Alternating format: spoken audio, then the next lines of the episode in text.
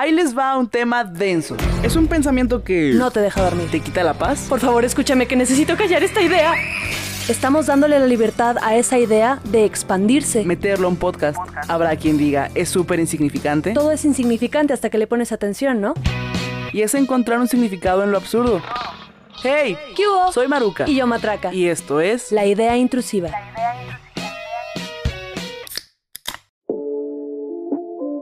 Hola, hola, bienvenidos, bienvenidas. Bienvenidos al episodio número 18. ¡Ra, ¿Cómo estás, Matilde? Estoy muy bien, estoy muy bien, estoy tranquila, estoy feliz, estoy emocionada por este nuevo episodio. Hace mucho. Cuánta felicidad. Ya sé. No estaba listo para alguien tan alegre hoy. Y pues es que hace mucho que no prendíamos los micrófonos, la neta. Entonces estar aquí sentado otra vez enfrente de los micrófonos, de la computadora y de esta mi compañera de podcast, Maruca. Bueno, esa no es, esa no es la mejor de las imágenes, pero pues es- algo hay que hacer, Me ¿no? veo muy mal, ¿ok? Ya haré algo por mi aspecto, no te preocupes. Sí, por favor. Ropa formal, vestimenta formal en el área de trabajo, por favor.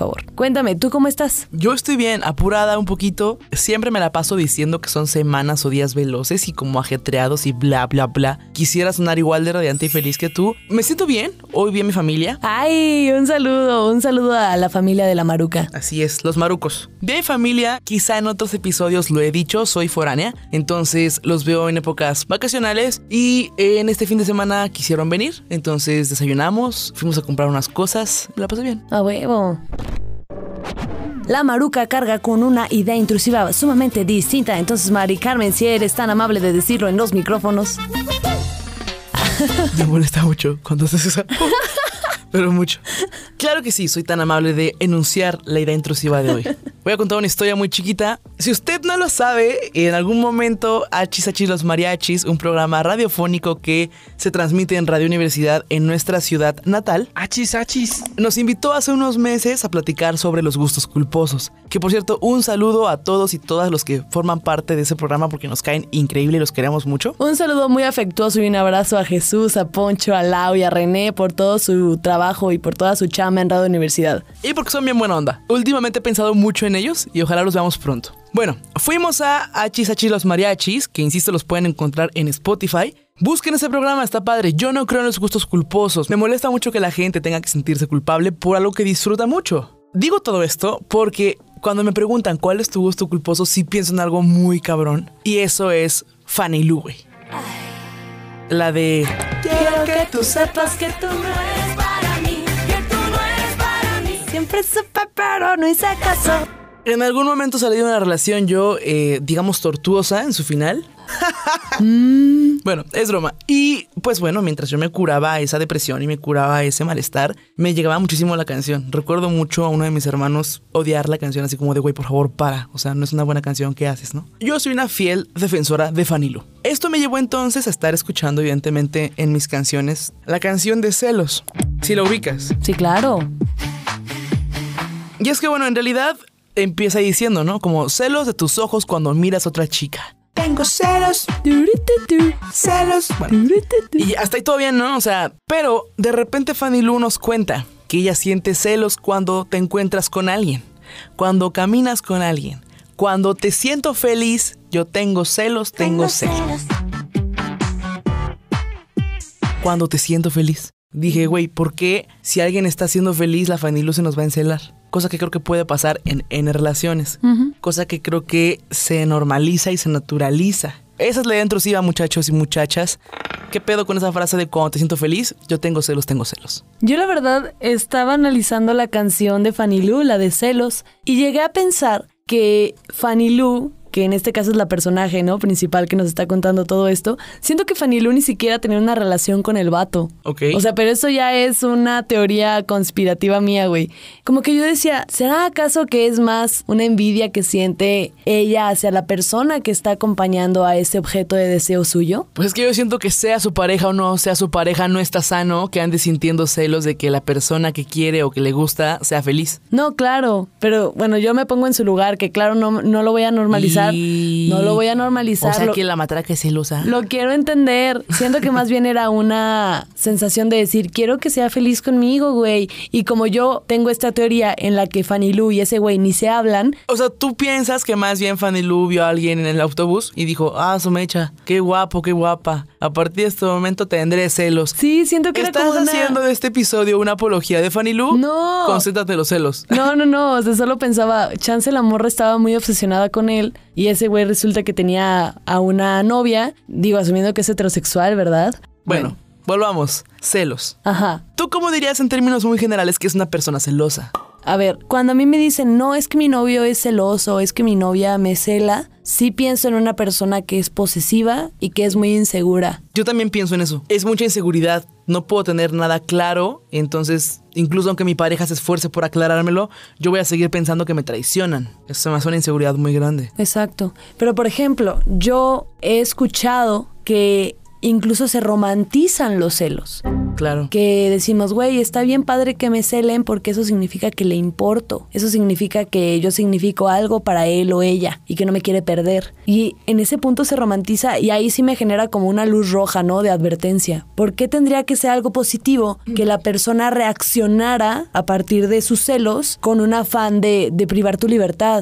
No, y que hay gente que dice, ah, yo así soy. Es lo que es. O sea, hay gente celosa que dice que así es. Ajá, o sea, hay gente que dice como de, no, yo siento estos celos que evidentemente causan en mí un malestar muy grande. Evidentemente estoy desconfiando de mi pareja, no le hace. Cuando Vicente Fernández dice, estos celos me hacen daño, me enloquecen, Jamás yo no le encuentro una intención de que quiera buscar ayuda, no le encuentro una intención de que quiera creer en su pareja, ¿verdad? Digo, tampoco me sé toda la rola. Oye, pero Vicente Fernández perdió a esta chava, ¿no? Porque dice, lo peor es que muy tarde comprendí, sí, sí, que contigo tenía todo y lo perdí. Sí, pero no le hace. es Está más bien envidia del otro vato con el que anda su ex. Ok, puede ser, puede ser, sí. En efecto. a ver, cada vez que saque una canción tú te vas a desviar. Entonces vamos a hablar de ti. Platícame, ¿tú eres celosa? Yo no soy celosa. Fin. Vamos a otra canción. Ok, no, no soy celosa. Creo que fui celosa en el pasado. También creo que esos celos fueron a partir de una inseguridad creada. Yo no me considero una persona insegura con sus parejas. Finalmente yo confío casi que por defecto. Pero tuve una primera relación, esas primeras relaciones en donde terminas, vuelves, terminas, vuelves, hay fracasos, hay errores en la comunicación y muchas cosas de ese estilo que pues jajaja, amor romántico. Y hubo un incidente en el que yo terminé desconfiando mucho y en lugar de simplemente... Te pusieron el cuerno, te pusieron el cuerno. Me pusieron, ajá, me pusieron el cuerno. En ese momento, codependiente, yo volví eventualmente, pero con muchísima desconfianza. Y eso, digamos que se reflejó en celos y en posesión. O sea, yo Ok. sí decía como de, ¿qué haces? ¿Por qué le hablas? Ah, ¿por qué la miras? Cuando yo inicialmente no era así. Ok. Se acaba esta relación, yo crezco emocionalmente, aprendo, cierro muchas cosas y mis siguientes relaciones, pues ya no he sentido esa misma inseguridad ni esa carga de celos, la neta. Me considero Ok. como muy liviana en ese aspecto. ¿Tú cómo te consideras respecto a los celos? Fíjate que igual en una relación, este, de cuando yo estaba más chica, donde puse el cuerno. ¡Ay! ¡Qué, qué coincidencia! ¡Qué coincidencia que puse el cuerno una vez! Que está tan parecida, ¿no? Ah, bueno, no, porque a ti te pusieron el cuerno, yo lo puse. Exacto. Exacto. Bueno. Anduvimos. Yo no creo. ¿Y ustedes? Difícil de creer. Hay que hacer como una teoría de chance vivimos una vida paralela en la que sí anduvimos. Ajá, y somos exes que se reconciliaron ¿Usted y ahora qué graban cree? un podcast. Sería eso horrible. No, ¿Estás de güey, acuerdo? no, qué horror. Güey, creo que no andaría contigo, la neta. Yo tampoco. No. Platíquenos. ¿Usted cree que en el pasado anduvimos? Sí, no. ¿Por qué? Ah, si usted. Denme razones para andar con Maruca. Si usted cree que anduvimos en el pasado, después le dejaremos otra historia donde usted podrá contestar por qué cree que hayamos cortado. Que no fue la infidelidad, ¿no? ya, a ver. Cuando tuve esta relación, cuando yo sentía celos, porque sí los sentía, no encontraba una buena manera para comunicarlos. Entonces yo me los aguantaba un chorro y luego yo pensaba mucho en eso. Entonces no era, no era esta celosa como de, ay, estoy harta de que salgas con tus amigos. No, más bien yo me hacía ideas como de, hoy, ¿por qué lo pienso tanto? Seguramente es porque algo malo pasa. Lo estoy pensando tanto tiempo porque quizá está traicionándome. La verdad es que me esperaba mucho tiempo en hablarlo y creo yo que no lo hablaba de una manera tan brusca.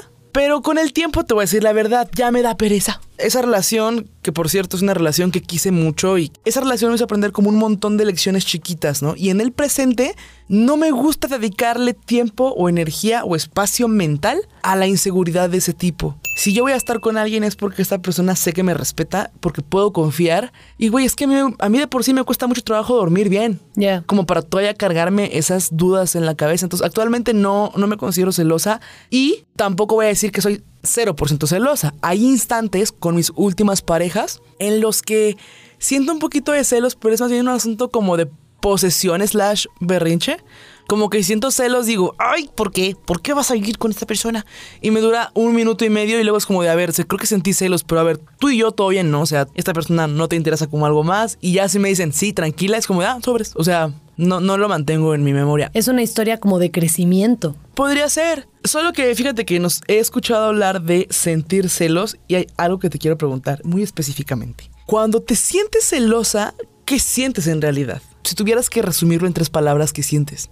Cuando yo me sentía celosa me sentía defraudada. Como fue a Ah, partir, chale. ajá, como fue a partir de un evento como de infidelidad, porque pues vivíamos en esta monogamia y así. Sí me daba como esos flashbacks de sentirme defraudada, de sentirme traicionada. Entonces eso conllevaba tristeza y enojo. ¿Tú cómo te sientes o sentías? Cuando yo era una persona celosa sentía como mucha angustia, pero ya hemos hablado de que eso es muy normal en mí. Sentía angustia, sentía miedo, pero era un miedo infundado. Sentía yo que esta persona no me daba motivos para yo pensar todo lo que pensaba en ese momento. Pero te digo, nunca reclamaba ni nada. Ok.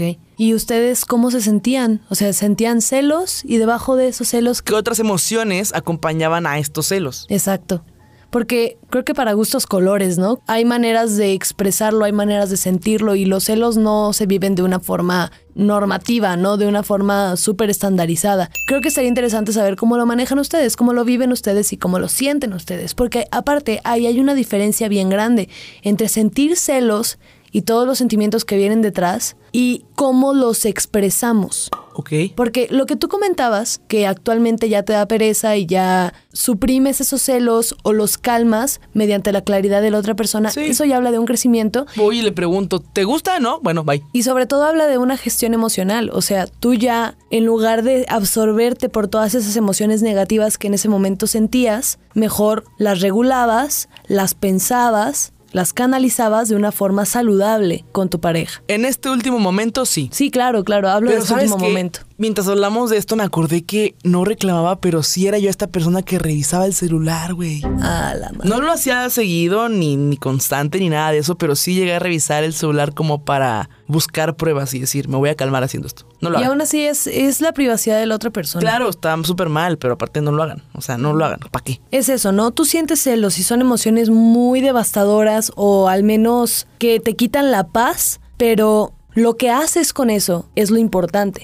Porque todos aquí en este mundo podemos llegar a sentir celos, porque nos interesa que la otra persona se quede con nosotros. Podemos hablarlo en este momento solo de un plano de relaciones afectivas, porque también hay celos de amistad, hay celos de familia, hay Ah, celos de sí. la... No, vamos a hablar de celos en pareja. Y es esto que sientes y lo que sientes y cómo lo sientes es muy diferente a cómo lo expresas con tu pareja, porque hay de dos sopas. O lo expresas desde una manera sana, comunicando tus emociones, que te sientes vulnerable, que te sientes triste, que te sientes inseguro o insegura. Y hay otra manera que es controlando, Siendo violento, violento en el discurso. afectando la privacidad de la otra persona, limitándola. Y ahí es cuando esto se vuelve violencia. O sea, esto ya es violento. Yo diría que hay de tres sopas, ¿eh? Yo discrepo un poquito contigo. ¿Cuál es la tercera sopa? Para mí la C es la que puede ser sana porque expresaron que sentían y si esperas que después de eso la otra persona corte sus vínculos, es invasivo, no sé si me explico. O sea, si después de la conversación sana mi pareja espera que yo ya no le hablo a ta- a fulanita, a fulanito porque le dan celos, eso ya es un poco invasivo, pues. No es un poco, es súper invasivo y controlador. Entonces hay tres. Eh, no.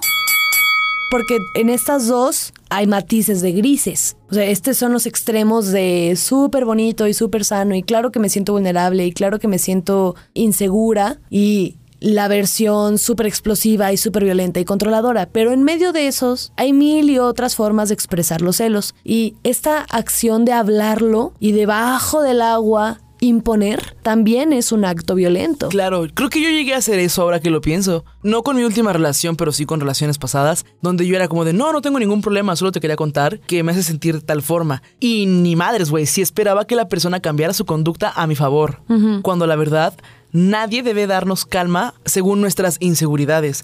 Son trabajos personales y muy individuales, creo yo. Sí, claro. Y aparte, celar está en el violentómetro. Pero siento que celar podríamos hacer un termómetro de todas las conductas que hacemos con base en los celos. Sí, yo soy esta persona que hace chistes, güey. Mm. O sea, como de, no, no me molesta, jajaja, tu novia Flor. Sí, y eso es molesto también para la otra persona. A mí también me han hecho eso. Y es como de, güey, no, y no es gracioso. Y eso solo una forma como de sublimar el hecho de que sí sientes celos y sí quieres controlar. Esto que yo hacía estaba yo más chiquilla. Yo para empezar siento que es normal sentir celos. Cuando tienes una relación que está basada en la monogamia y está como llena de influencia por el mito del amor romántico, creo que es muy fácil y muy natural, porque el amor romántico nos pide eso, posesión. Entonces, siento que esto es más sencillo cuando uno está más morrito o morrita. No sé qué pienses tú. O sea, yo creo que puede ser normal o natural cuando uno es adolescente o apenas va teniendo como 18 o 20 años y entonces aprende a relacionarse, pero tiene esta expectativa del amor romántico.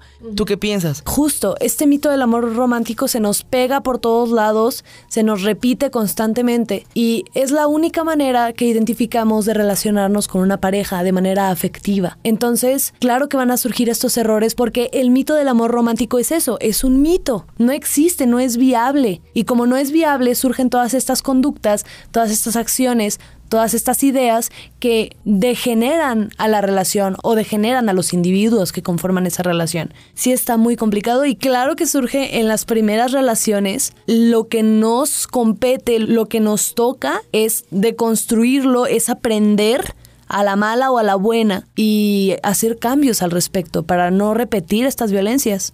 Claro, o sea, no intentaba decir que era exclusivo de adolescentes, porque me queda claro que también hay adultos iniciando relaciones basadas en este mito. Pero, pero sí, cuestionense mucho sobre qué están sintiendo y por qué. A veces la otra persona no te está poniendo el cuerno, pero tu miedo es más grande, ¿no? Exacto. Y diciendo esto, me gustaría que platicáramos un poquito de lo que es sentir celos o lo que pueden ser los celos. Porque hasta ahora hemos platicado algunas experiencias personales y qué emociones sentimos que pueden ir acompañadas de los celos, pero no hemos hablado de qué es. Tú platícame, ¿qué encontraste? Resulta que está la Asociación Americana de Psicología, de donde se basa mucha de la terminología que usamos acá Falta mucho para aplicarla en México, pero digamos que es un ancla básica en la psicología. Un referente para los psicólogos y las psicólogas. Exacto, un referente.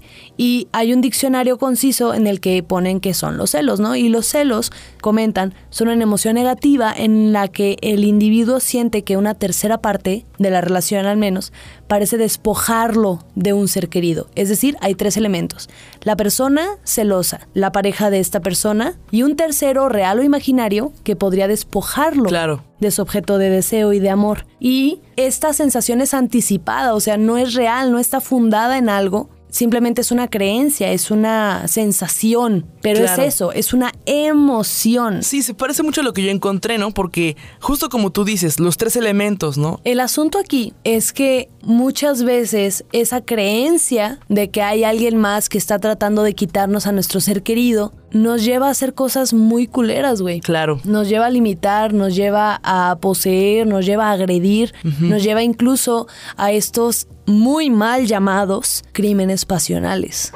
Actualmente ya no se utiliza ese término, pero no sé si ustedes cuando eran más chicos llegaron a ver en los periódicos amarillistas crimen pasional en carretera 57. que también luego podríamos hablar de eso porque luego los crímenes pasionales estaban muy ligados en periódicos eh, ochenteros y noventeros a homicidios de relaciones que eran homosexuales, güey. Mm. Entonces luego por eso ese estigma creció mucho. ¿Podríamos hablar de eso después? Podríamos hablar de eso pero, después. Pero sí también eh, en mi ciudad natal era como de jornalero mata a su esposa porque la encuentra con su compadre en, en pleno acto, ¿no? Decían. Y eso ahora se le llama feminicidio. Claro. Y así se llama con todas sus letras. Y es problemático y es algo que hay que atender y solucionar. Crimen pasional es hasta de telenovela. Y los Pasión y celos. crimen. Pasión y crimen. ¿Quién haría el opening de esa canción? Vicente Fernández. No sé qué piensas tú. Pero es eso, ¿no? Los celos son un motor. Si no lo sabes controlar y no lo sabes manejar y eres una persona incapaz de comunicar o de gestionar sus emociones, los celos son un motor muy importante para cometer ese tipo de actos que pueden llegar hasta el asesinato, hasta Claro. un feminicidio. Aguas. Sí, porque empieza con chistes de mal gusto como los que yo hacía de morra, pero puede acabar hasta allá. Exacto. Fíjate que me voy a salir un poquito de la escaleta y de lo que tenemos planeado, porque hace rato yo dije que en las relaciones basadas en la monogamia y el mito romántico es normal y natural sentir celos. En algún momento, hace unos meses, yo llegué a pensar que los celos o la persona celoso, celosa, no debería existir. Me pasó lo mismo que cuando platicamos de lo tóxico en el episodio 4, que vayan y escúchenlo si, aún, si es que aún no lo escuchan. Yo sentía como de, güey, ser celoso no dice algo por sí mismo. Yo pensaba, ser celoso no dice otra cosa más que ser codependiente. No dice otra cosa más que tener miedo de ser abandonado o abandonada. Obviamente, después de leer un rato, dije, ah, no, estoy, estoy equivocada. Creo que era un buen punto para debatirlo acá. Pero tú qué piensas? ¿Tú sí crees que puede haber alguien que tenga celos pero que no tenga nada de lo otro? O sea, una persona que no tenga miedo al abandono, tampoco vaya a ser codependiente y que tampoco sea inseguro, pero que sea celoso. Yo creo que es una media que esté junto con pegado, pero creo que también puede ser una emoción aprendida, porque hay emociones que también se aprenden. Exacto. Ah, Entonces, para allá iba yo. Ajá, a huevo. De repente puedes ver que tu papá es bien celoso con tu mamá y dices, ah, güey, esto es lo que tiene que hacerse en las relaciones. Exacto. Y ahí vas tú replicando una cosa que ni puede ser tan tuya, solo viste que la gente así se relaciona. Ajá, exacto. Entonces, aquí con la pregunta que tú planteas, me gustaría introducir este concepto del que ya estábamos hablando al inicio, que es el mito del amor romántico. Vale. Cuando yo estaba investigando sobre esto del amor romántico, me encontré con dos autoras que son Montserrat Moreno y Genoveva Sastre, que hablan de estas oraciones que sostienen el mito romántico. Y ahí te van. Primero, el amor todo lo puede. Es todo y con el amor se mueven las montañas. Sin amor no hay nada. Sí, claro, porque no importa que yo te esté violentando, yo te amo. Exacto. Eso es más importante que mi celotipia. Ay, aguas, que la celotipia es otra cosa que los celos. Ahorita vamos a platicar de Ahorita eso. hablamos de eso. Espérense. Luego, el amor justifica todo. O sea, el amor justifica los medios. O sea, yo te amo y por eso te cierro la puerta y no dejo que salgas de la casa si no estoy. Porque ¿quién quieres ver? No, no, no, deja tú, porque te estoy cuidando. El amor justifica que yo haga esto. Porque te estoy cuidando, porque te quiero bien, porque te quiero proteger. Luego, el amor es suficiente. O sea, puede que tengamos un chingo de carencias emocionales, puede que tengamos un chingo de deficiencias de comunicación, pero el amor, el amor es suficiente. No, amigos, no crean en eso, no es costeable a largo plazo. Si sí quieren creer en la monogamia y en el mito romántico, está bien siempre y cuando puedan ser respetados y respeten a sus compañeros, compañeras, compañeros. Exacto. Luego, el amor no depende de la voluntad de la otra persona. Es decir, el amor surge de pronto. Yo te veo caminando por el pasillo de la preparatoria y surge el amor y a partir de eso ya no lo puedo frenar. O sea, es algo que simplemente va a existir, te guste o no, persona objeto de mi deseo. El amor no depende de tu voluntad. Yo ya te quiero. Yo ya te amo y yo ya daría la vida por ti. Güey, qué horrible, qué invasivo. Y luego el amor es entrega total, te hace hacer todo, te guste o no. O sea, coge conmigo, estoy bien caliente, no, pero no quiero, pero puta, el amor es entrega total, Pero soy tu esposo y nos casamos y cómo que no vamos a coger si Exacto. ya ante los ojos de Dios ya nuestro amor está sellado. Lo que la Oh. gente se inventa para, para, para violentar, ¿no? Por último, que las dos partes son complementarias. Si a mí algo me falta, esta otra persona va a venir a llenar los huecos, las deficiencias, las inseguridades que yo tenía de chico. Lo vemos, por ejemplo, en películas como Crepúsculo, Tres metros sobre el cielo, güey. Y no sé, ustedes díganme, ¿qué otros ejemplos, qué otras películas conocen en donde se repita este amor romántico que todo lo puede, todo lo justifica, es complementario y no importa, no importa lo que decida la otra persona, yo siempre voy a estar para ella? ¿Y por qué no funciona? Pues porque realmente tú estás limitando la libertad de la otra persona, estás poniendo un falso amor por sobre todas las cosas, no porque no lo quieras, sino porque no es tan grande como quisieras. O sea, el amor no es esta esfera que nos va a proteger de todos los males internos y externos dentro de la relación. Hay que notar todas las cosas que están sucediendo alrededor de nosotros con las que no necesariamente nos va a cubrir el amor. Y bueno, estos son, digamos, los elementos del amor romántico según Montserrat Moreno y Genoveva Sastre. Pero, ¿yo por qué hablo del amor romántico? Porque el amor romántico funda o es la base de los celos. El amor justifica el celar a tu pareja. Sí, el- porque si el amor todo lo puede, va a aguantar que yo te pueda echar este round de condiciones porque estoy celosa, porque nos amamos, ¿no? Yo puedo ser celosa y controlarte y, y- y ser posesiva y ser insegura porque nos amamos y eso es todo. Y deja de ver a tus amigas y deja de salir a estas fiestas y no cheques el celular cuando estés conmigo con quien hablas, déjame checar tu celular. Porque el amor lo justifica todo. Porque Claro. yo te quiero y te quiero proteger. Porque eres todo para mí, sin ti me muero. O sea, por todas estas cosas que el amor romántico promueve y repite y repite y repite, por estas cosas se justifican actos así de violentos. Luego, ¿sabes qué pasa? La persona celosa a veces ni siquiera tiene motivos para dar queja o explicar celos. Entonces es un asunto como de, no te importo, no te importo porque ya no eres el mismo. Seguramente hay alguien más. Y se vuelve un alucine o un delirio, creo yo, bien denso. Y creo yo que este tema no se puede tomar a la ligera porque sí hay un punto en el que puede ser patológico. Hay un punto en el que tú estás dando por hecho o tú estás sintiendo un malestar gigante por algo que no es real. Ya estamos hablando de que el terreno real no es suficiente para ti. Te vas a un mundo imaginario, por así decirlo entre comillas, donde ya estás culpabilizando a otra persona de tus inseguridades y en este caso posiblemente de tu patología. Ok. No voy a decir que los celos son una enfermedad, pero tú y yo sabemos que la celotipia, que, que mira, yo estoy dudando un poco si es como tal enfermedad o no. Es un rasgo. Ajá. Llamémoslos quizá celos patológicos. Y ahí aparecen o aparecerán en estas relaciones donde la otra persona no te está dando señales, la otra persona es, digamos, entre comillas, inocente de lo que se le está culpando y tiene un malestar gigante. De hecho, hay artículos que dicen como que la celotipia o los celos patológicos tendrán sí o sí un impacto social y laboral, porque la persona que lo siente ya ni siquiera puede concentrarse en las actividades importantes. Ya no hace bien la chamba porque está diciendo, güey, ¿con quién estar hablando? Porque su última hora de conexión en WhatsApp fue a las 4 de la mañana. Y la otra pobre persona nomás orinando, ¿no? Y su pareja dando por hecho que estaba quizá este, poniéndole el cuerno. Entonces es un temor mórbido al engaño.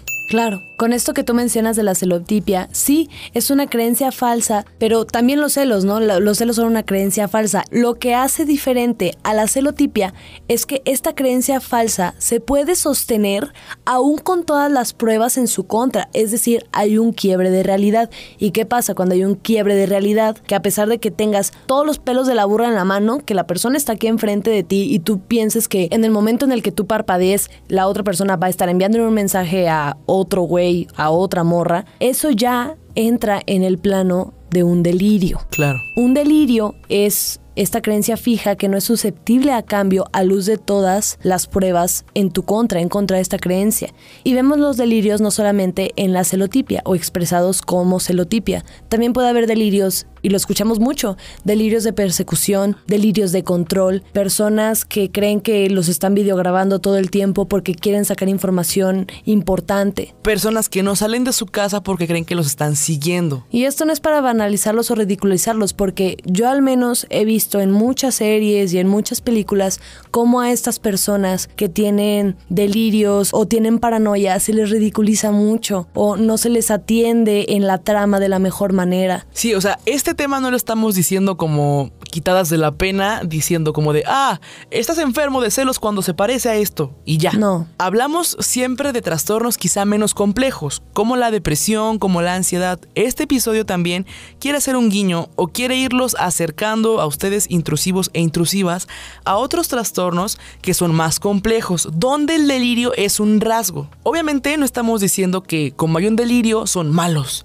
y se la pasan imaginando cosas que no existen. No, estas personas lo sufren y obviamente sienten dolor y no pueden estar conectados al 100, por así decirlo, al terreno de la realidad. Y obviamente necesitan un tratamiento psiquiátrico.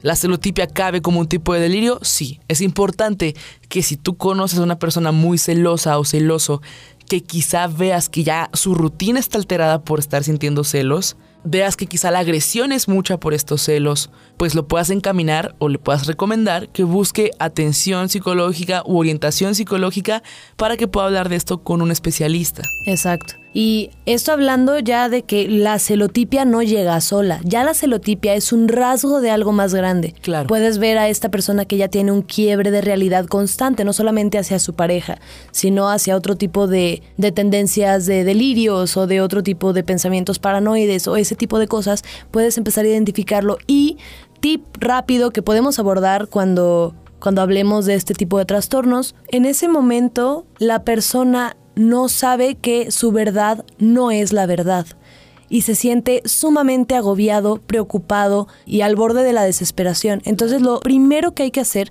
es reconocer que lo que siente debe ser muy difícil. Y que es válido porque una vez más lo están sufriendo y no lo pueden controlar. Y ayudarlo a canalizarlo poco a poco. Luego les podemos pasar algunos tips, pero ya cuando lleguemos de plano a ese tema. Ahorita vamos a volver. shh, Vamos a hablar de los celos que son más normalizados en esta sociedad, que son, eh, digamos, que no llegan a ese extremo de delirio, pero que igual son algo preocupante. Claro, todo es por niveles. Es como echarte una chela un viernes cada tres meses o tomarte una botella diario. Igual acá, hay niveles. Y esos niveles pueden hacernos caer en conceptos clínicos o no. Hay niveles de celos que son más aceptables. Hay niveles de celos que incluso en el inicio dijimos pueden ser naturales o normales. ¿Cómo puedo yo sentir celos y no cagarla? ¿Cómo puedo yo sentir celos y comunicarlos de una buena forma? ¿Tú cómo lo harías? Vamos a jugar a que tenemos una escena. Tú tienes, tú tienes celos, muchos celos, y vas a celarme a mí, pero me lo vas a decir de una forma sana. Go. No es, no es fácil para mí decirte esto, Ajá. pero el otro día que saliste con, con Mariana, me sentí pues muy vulnerable, me sentí celosa porque, no sé, como que estaba, te veías muy contenta y no es que no me guste que estés contenta, solamente como que me entró mucha, no sé, mucha sensación de vulnerabilidad ante, ante esa idea de que tú podías dejarme por Mariana. Eh, Mariana también le gustan las mujeres y siento que te ve mucho y siento que te adora y no sé, me preocupa mucho que tú decidas irte por estar con ella. Oye, Matraca, no manches, qué bueno que me dices, porque me importa mucho conocer qué sientes. Yo te vi bien rara después de que llegué esa vez de la calle. Sí me quedé pensando, pues, ¿qué hice? Sin embargo, te quiero decir que no debes dudar de algunas cosas que yo te digo, como que esta relación es exclusiva. Por lo tanto, no sé, recuérdate que ella es mi amiga, la quiero mucho, claro que me viste feliz y soy muy contenta cuando salgo con ella, porque es mi amiga y me la paso bien con ella. Eso no quiere decir que nuestra situación o nuestra relación esté en riesgo. Gracias por decírmelo. Si en algún momento tú sientes esto de nuevo, podrás contar conmigo y con esta claridad que te estoy dando. Pero tranquila, o sea, yo sé lo que quiero, estoy en términos muy claros y Mariana no es una persona con la que yo quiera tener una relación como la que tengo contigo. ¿Ok? Nada más que déjame checar tu celular nada más para saber. ¡Ah, no es cierto! Hay gente que sí lo hace así, que ensaya así el diálogo como de no, le voy a decir cómo me sentí y ahorita le digo que nunca más salga con Mariana.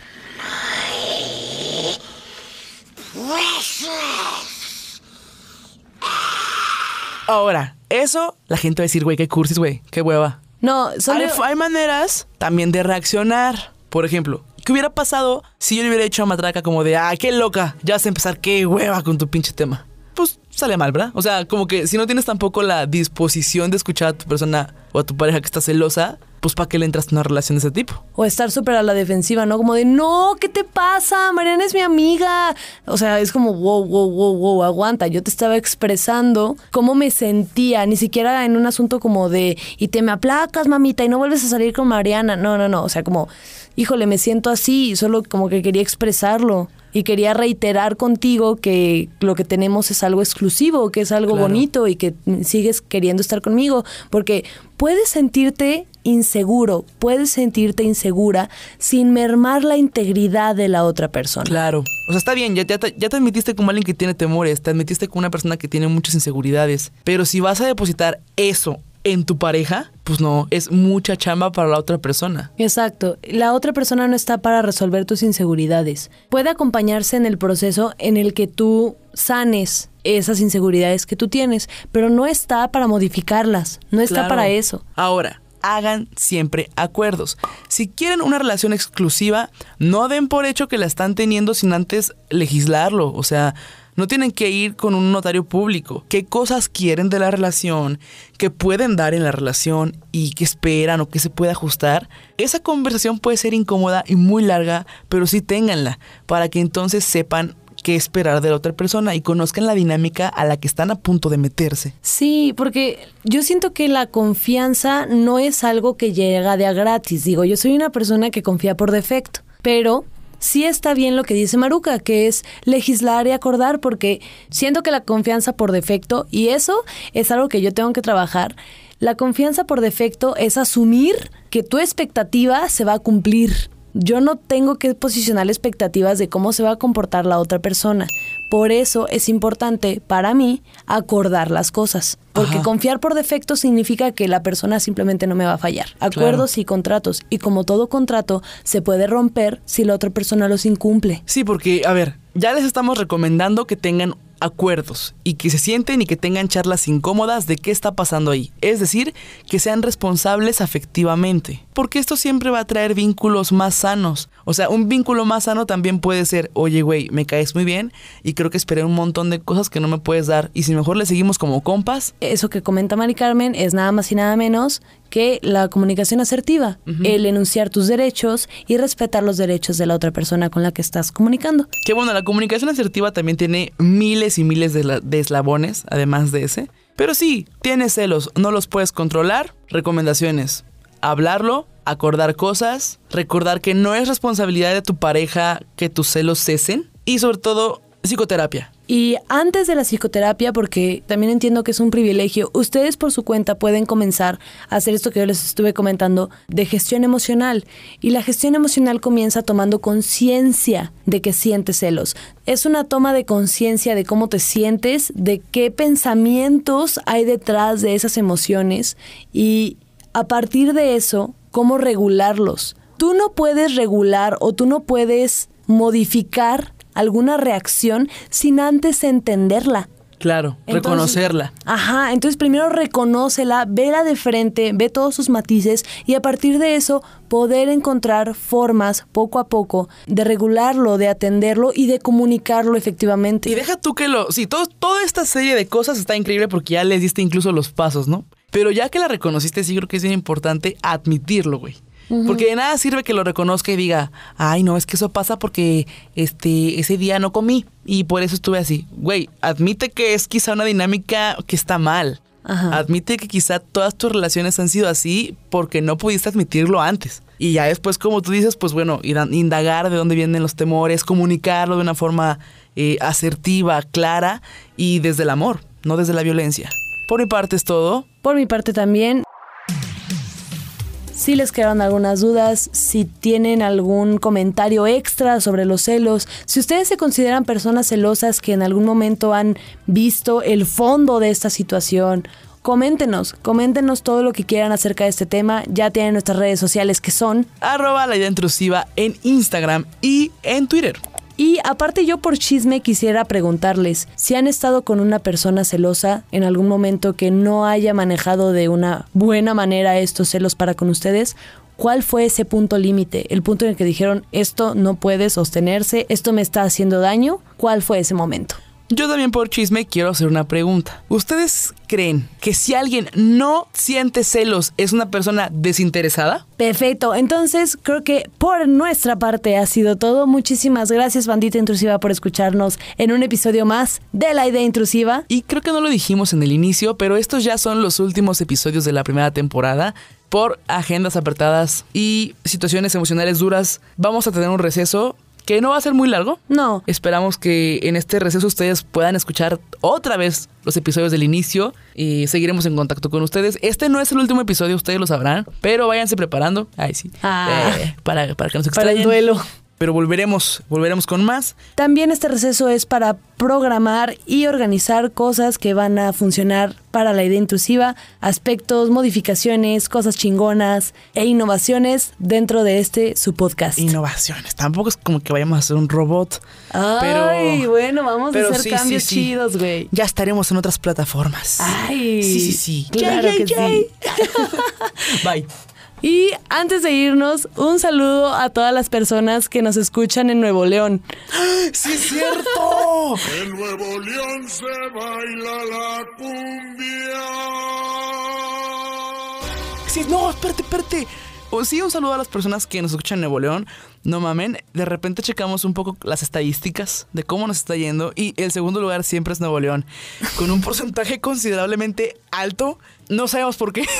pero qué chido. No conocemos a nadie allá, pero nos emociona mucho. Nos emociona mucho que, que un desconocido nos esté oyendo. A huevo, levanten la mano los de Nuevo León en esta audio encuesta. Levanten la pinche mano. Vamos a quedar como estúpidas. Que nos escuchen no quiere decir que nos sigan en Instagram. Ah, levanten la mano los de Nuevo León. Ahora quiero una playera que diga, levanten la mano los de Nuevo León. Bueno, ese por un lado. Y por el otro, tengo unos primos a los cuales adoro y quiero con todo mi corazón que se aventaron como un maratón de la intrusiva. Y en el episodio 3, Matilde estaba chingue y chingue que no sabía cómo se llamaba una canción que iba. Chipame. Mis primos fueron como de, güey, ya sabemos qué canción es, tenemos el segundo de la canción y esa era la canción. Es más, vamos a dejar aquí un cachito. La canción se va a ir en fade out y así va a acabar el episodio. Bye. Adiós. Adiós.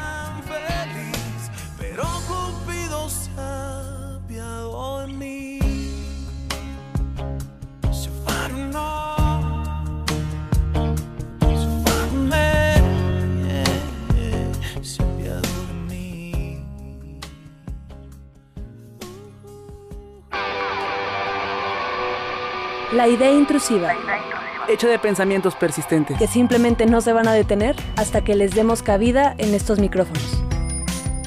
Bueno, pues queremos escucharlos. Síganos en redes sociales Queremos que nos sigan y que participen para poder interactuar con ustedes, platicar con en ustedes. Twitter y en Instagram. Arroba la idea intrusiva. arroba la idea